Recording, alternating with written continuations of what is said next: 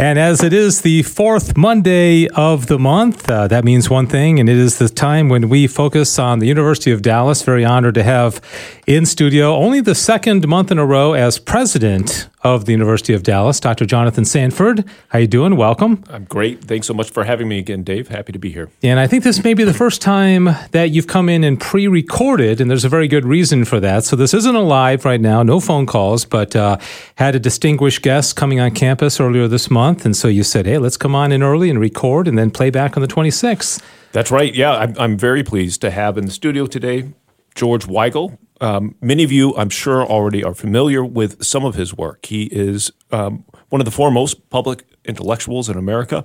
He is a Catholic theologian. He is the Distinguished Senior Fellow and William E. Simon Chair in Catholic Studies at the Ethics and Public Policy Center.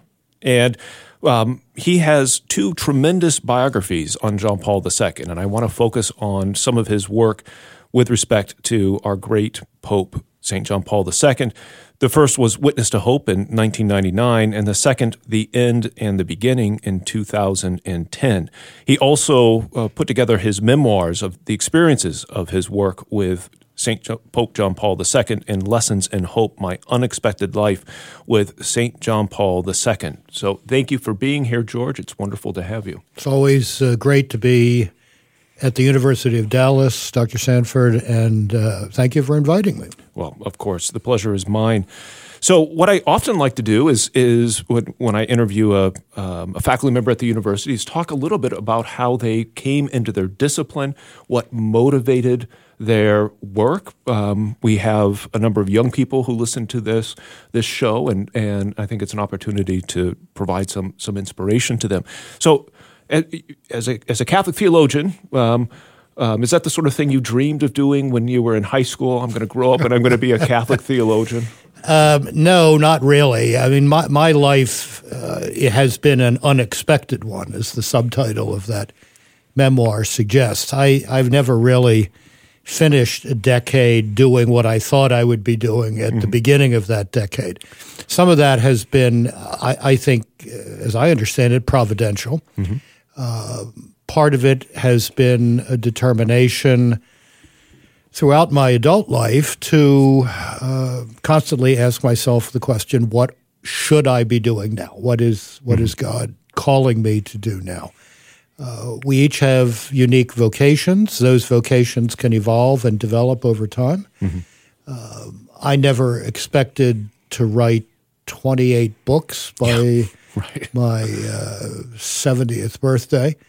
Um, but I've been blessed by the opportunities uh, to lead the kind of literary and active life that mm-hmm. I have found uh, congenial, and and to keep the life of the mind going uh, during that. Mm-hmm. Uh, I I really think the the decision of the bishops of the Pacific Northwest to close the seminary I was teaching at mm-hmm. in 1977 was the greatest break I ever had in my life. Uh, I mean, I uh, it forced me out into the world of think tanks, research institutes, uh, journalism, mm-hmm. and that's been uh, a wonderful way to try to be an agent of evangelization uh, for the last 35 years. Yeah, in many respects, I would say you've been able to have a much greater effect on um, those who pay attention to such things um, that that uh, you publish in the journals, the books, 28 books, as as you've said. You've got quite a following, but there aren't many academics I can think of who who have anything close to that kind of influence. The uh, the benefit of, of being a kind of freelance intellectual, if you will, mm-hmm. uh, is that you have the freedom to do what you think you ought to do. Yeah, uh, I was quite happy running the Ethics and Public Policy Center from 1989 until uh, late 1995 when the idea came into my head I should write the biography of John Paul II.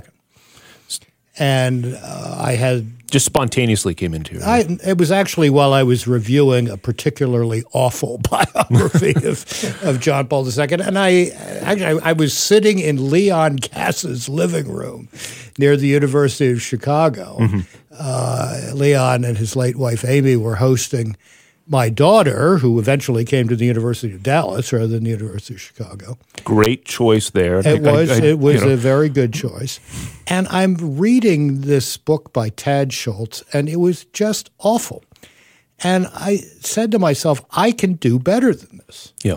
And so I eventually pitched the idea to uh, the Pope, and he agreed to cooperate with this. But it's that kind of freedom that my way of leading the life of the mind has afforded me. I am very grateful for places like UD, for what they do uh, for students. Uh, there's a certain stability Yeah. in that life, but do I miss department meetings? No. Or, or getting called by your dean or provost or, or God forbid, president uh, um, to follow up I was an acting dean of studies in a graduate school of theology at age 25. That's how crazy things were in the Pacific Northwest in those days. Well, be, before we, we get into uh, talking a little bit more about uh, John Paul II, uh, you had not just one daughter, but two daughters Yeah. who went through the University of Dallas, and, and you have been a tremendous friend of the University of Dallas. And what what what in particular um, did you have in mind when you wanted your daughters to be educated by us?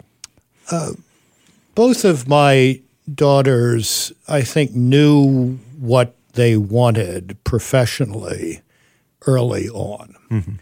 Uh, my older daughter, Gwyneth, I, I think from the time she was in high school, wanted to be a doctor. And my younger daughter, Monica, wanted something to do with the literary world, the drama world. And you know what my wife and I said to both of them is you, you can do whatever you want in graduate school, uh, but you need to be prepared for that. And the kind of comprehensive liberal arts education that uh, UD offers, uh, the human environment that UD, UD offers, the transformative experience of the Rome semester, that prepares you for anything. Yes. So my older daughter uh, went from UD to Johns Hopkins for her MD. My younger daughter went from UD to New York University for her Master of Arts in Theater Education. She's now running, she's now the education coordinator at a huge arts center in New York. Uh, my older daughter's a practicing pediatrician as well as a mother of three. And UD helped make that possible. Yeah. That's that's outstanding. Thank you. Thank you. Thank you. Um, so, witness to hope. This is this is the product of that of that inspiration, inspired in part by by a negative reaction to a, a substandard biography. And uh, the the book is truly ambitious. I mean, originally I think it was two volumes. Now you can you can buy it in a in a single volume. No, it's still um, it's still one. Okay, Uh, okay. it's it's a two volume project, in that the end and the beginning is the sequel to I got it. to I got it. I got it. But uh, no, Witness to Hope was the idea was to get a comprehensive telling of the story of this remarkable life out in time for the Great Jubilee of 2000. So I had to do that. I had to do Witness to Hope. It was a 995 page book because my publisher said the number 1000 will not appear in this book. uh, I had to get that done in three and a half years. So it was uh, it was the pedal to the metal the whole way, but it was an exhilarating experience. Um, and I I like to think the analysis has stood up over time. Now, at the end of John Paul II's life, in fact, at our last dinner together right before Christmas 2004, I said to him, with respect to the fact that Witness to Hope ends in 1999, I said, Holy Father, I want to promise you that if you don't bury me, I will finish what I began. Mm-hmm. I'll finish the story. So that became the second volume, which is the last six years of his life, a, a comprehensive analysis of what that life meant. But in the interim period, I had come into possession through some Polish historian friends of these remarkable documents from communist secret police agencies throughout Central and Eastern Europe mm-hmm. that illustrated in a very powerful way uh, the communist attack on the Catholic Church uh, between the Second World War and the collapse of communism in 89. Mm-hmm. So the second volume, The End and the Beginning, actually goes back through that. History, uh, this time with some remarkable primary source material that I never expected to see in my life, but yeah. was very happy to have a chance to work with. You know, the the end of uh, John Paul II's life is a remarkable one for reasons that go just you know beyond the obvious geopolitical um, effects that he had, his his tremendous leadership in so many ways, but but the, the witness to suffering well that he provided us. Um, uh, he he he truly shows us how to how to shoulder the burden of our humanity in a remarkable way and um, one that I, I think um, we don't see many examples of these days. And no, he he was a man with what I would call a cruciform spiritual life. Yeah. I mean that Carmelite dimension of him, uh, the cross-centered spiritual life, uh, was was very deep in this mm-hmm. richly textured personality, and having preached that his whole life that the road to Easter leads through Good Friday, and yeah. there's no exit ramp that you can get around Good Friday. I think he wanted to give a last testament mm-hmm. to that, mm-hmm. and it encouraged enormous numbers of people. I mean, the number of people who have come up to me in the past 15 years or so and said, I can't tell you how important it was to my mother or father or to me in some cases mm-hmm. that while I was suffering from Parkinson's disease or I was disabled in some way, mm-hmm. I, I could live this with him right. as, as he was living it.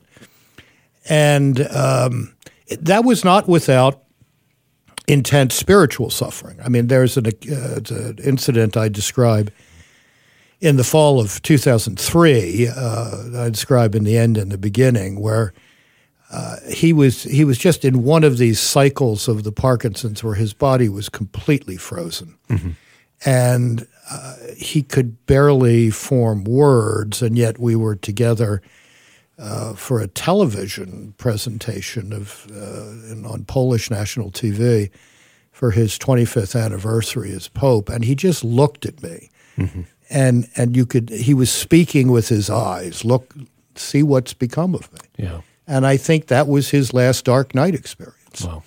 And then I saw him two weeks later, and he was, you know, back being his uh, more typical. Um, uh, I would not say optimistic, but hopeful yeah. self. Yeah. Um, so he knew suffering from inside, and he knew it young. I mean, when he was the age of your students at the University of Dallas, he was living uh, in a Nazi occupied Krakow where, as one of his classmates put it to me, the for six years, the question wasn't whether you'd be alive on your next birthday or next Christmas. The question for six years was, am I going to be alive tomorrow morning? Yeah, right. That, that's pretty intense way to live in your early 20s. So we're talking a little bit about the end of um, the life of St. John Paul II. Um, you you had remarkable access to um, the man as well as as to so much material. How how did that develop? How did how did you how did you get in the door, so to speak? How does one become a personal friend with a pope uh, to such an extent that that uh, they have regular access almost almost whenever whenever you, you wanted it, and, and his schedule could provide for that. I had been writing about John Paul II um, uh, almost from the beginning of the pontificate. I think the first piece I published on him was in April of 1979 on the encyclical Redemptor Hominis. Mm-hmm. And I continued to write about him over the next decade.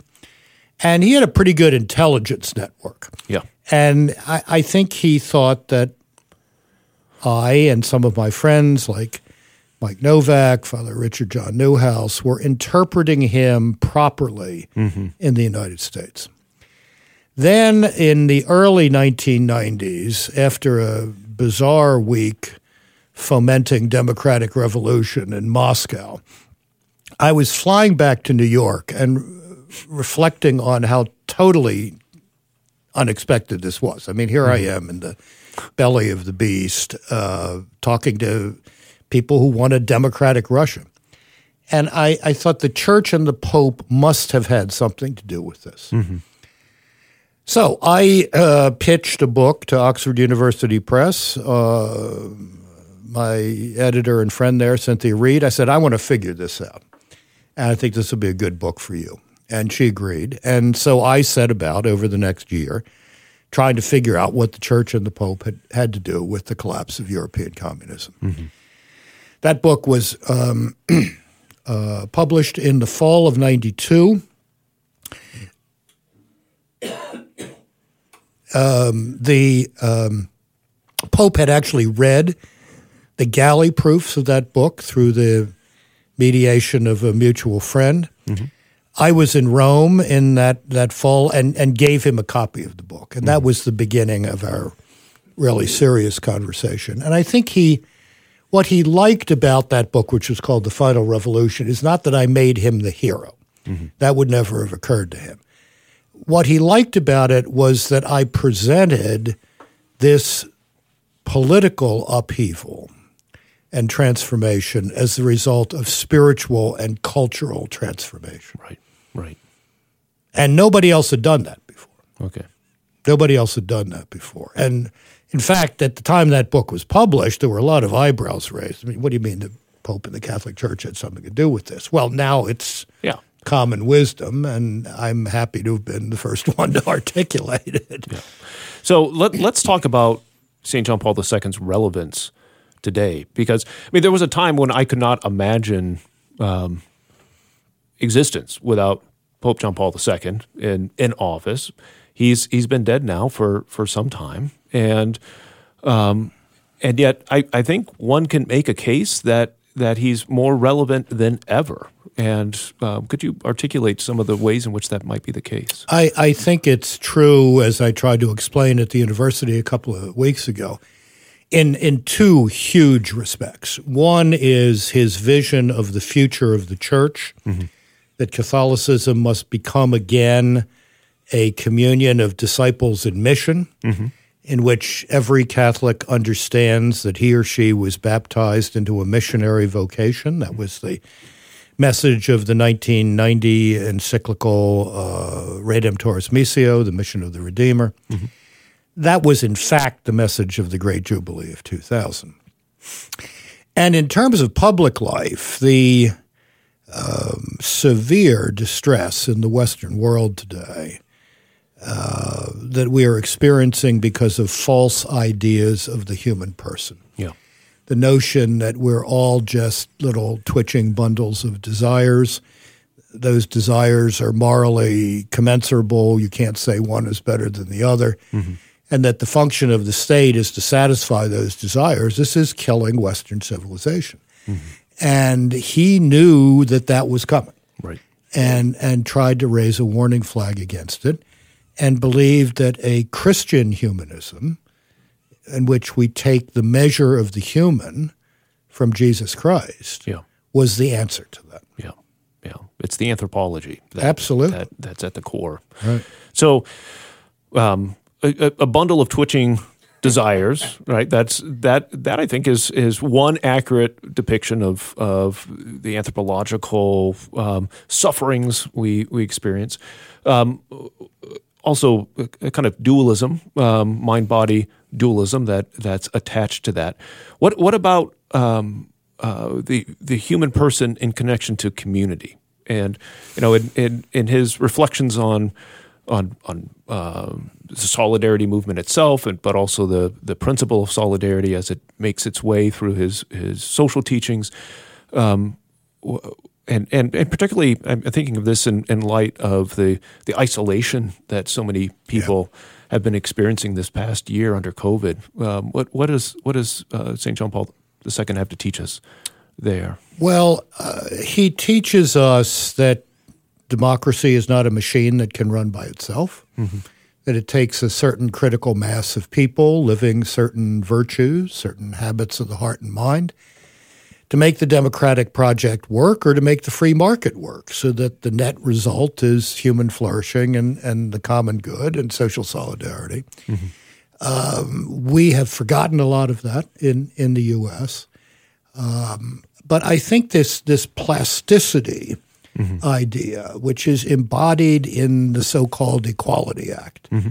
that was under consideration in the Congress, uh, the notion that I can declare myself to be something that I am manifestly not, mm-hmm. and my neighbors are required by civil rights law to say unreality is reality. Mm-hmm. This is a totalitarian impulse. Mm-hmm. And it has to be contested with a nobler view of, of the human person. In terms of the rebuilding of solidarity, in society, we begin to do that by rebuilding solidarity in the church. Mm-hmm. Uh, the church, as a Eucharistic communion of disciples in mission, is, as the Second Vatican Council put it in its dogmatic constitution on the church, a sacrament or a sign or instrument of the unity of humanity. Yes. That's where we're most one, is around. Uh, the Eucharistic table of the Lord. Mm-hmm. And we need to recover that sense of Eucharistic coherence in the church in the United States in the wake of this past uh, dramatic 15 months of a lot of Eucharistic fasting for yes. a lot of people. That's right. That's right. So um, that that's particularly obviously uh, the case for for Catholics. Um, what what effect does Catholics embracing Eucharistic solidarity and and reviving the church in a way that's proper to their their particular um, walk in life. Um, what effect does that have on the wider culture in America? It's uh, something that's hard for people like you and me, uh, Dr. Sanford, who make our livings with our minds. Mm-hmm to acknowledge that Christianity did not convert between a third and a half of the Mediterranean world, between the Ascension and uh, Constantine mm-hmm. In the early fourth century by arguments. We did not argue people into Christianity. It's hard to believe that, but I think you're right. I think it's it's it's you know Rodney Stark has written at least four books on this that I'm aware of. It was example. Mm-hmm. Christians manifested a nobler, more humane way of life, mm-hmm. particularly with respect to women, mm-hmm. sick, elderly. Uh, Christians did not abort children or uh, practice infanticide. And, you know, eventually people watching that and thinking, gee, that looks better than the world of the film Gladiator. Right. Have to ask the question how can you live that way? Right. And then the door is open to the evangelical offer. I can live that way because I am a friend of the Lord Jesus Christ. May I tell you about him? Yeah. And then you go on from there. You know, what, one of the things that thinking about uh, just just that um, witness um, to a way of life on the part of the early Christians, witness to um, uh, care and respect for for each other uh, that that Catholics today ought to be exhibiting in all that they do, in in a world that that can seem rather hopeless. Um, right. So there's there's a sense in which we orient ourselves to eternity as as believers, um, and and and yet um, the proper Christian response to the anticipation, the hoped um, anticipation of, of eternal life with God is plowing ourselves into the work right. of here and now. Why, why is that? Because Christians are the people who know how the story is going to finally turn out. Mm-hmm. God is going to get what God wanted in the beginning, mm-hmm. Which the book of Revelation calls the wedding feast of the Lamb. That's the way it's going to end. We know that. So we can relax a bit mm-hmm. about our successes or failures now. That doesn't mean being insouciant. Mm-hmm. It means that we're not putting all our chips on the next election yeah. or the next promotion uh, or the next Super Bowl right. um, or the next World Series. Um, we can, by being resident aliens, we can be the best kind of citizens. Yes. Yeah. Well, thank you so much, Mr. Weigel, for, for your time. Um, thank you for a lifetime of significant work, not to suggest that you're done by any way, shape, or form. Um, in fact, you've, you've recently come out with, with several books um, The Next Pope, The Office of Peter, and A Church in Mission. That's 2020 and Not Forgotten Elegies for and rem- reminiscences, reminiscences of a diverse cast of characters, most of them admirable. In 2021, you're still writing regularly for all kinds of outlets, including First Things. Um, uh, you have a regular uh, uh, space on First Things Online um, that that I I uh, benefit from.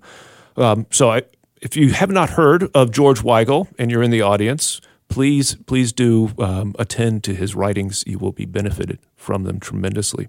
So thank you for your time and for your work. Thank you for having me.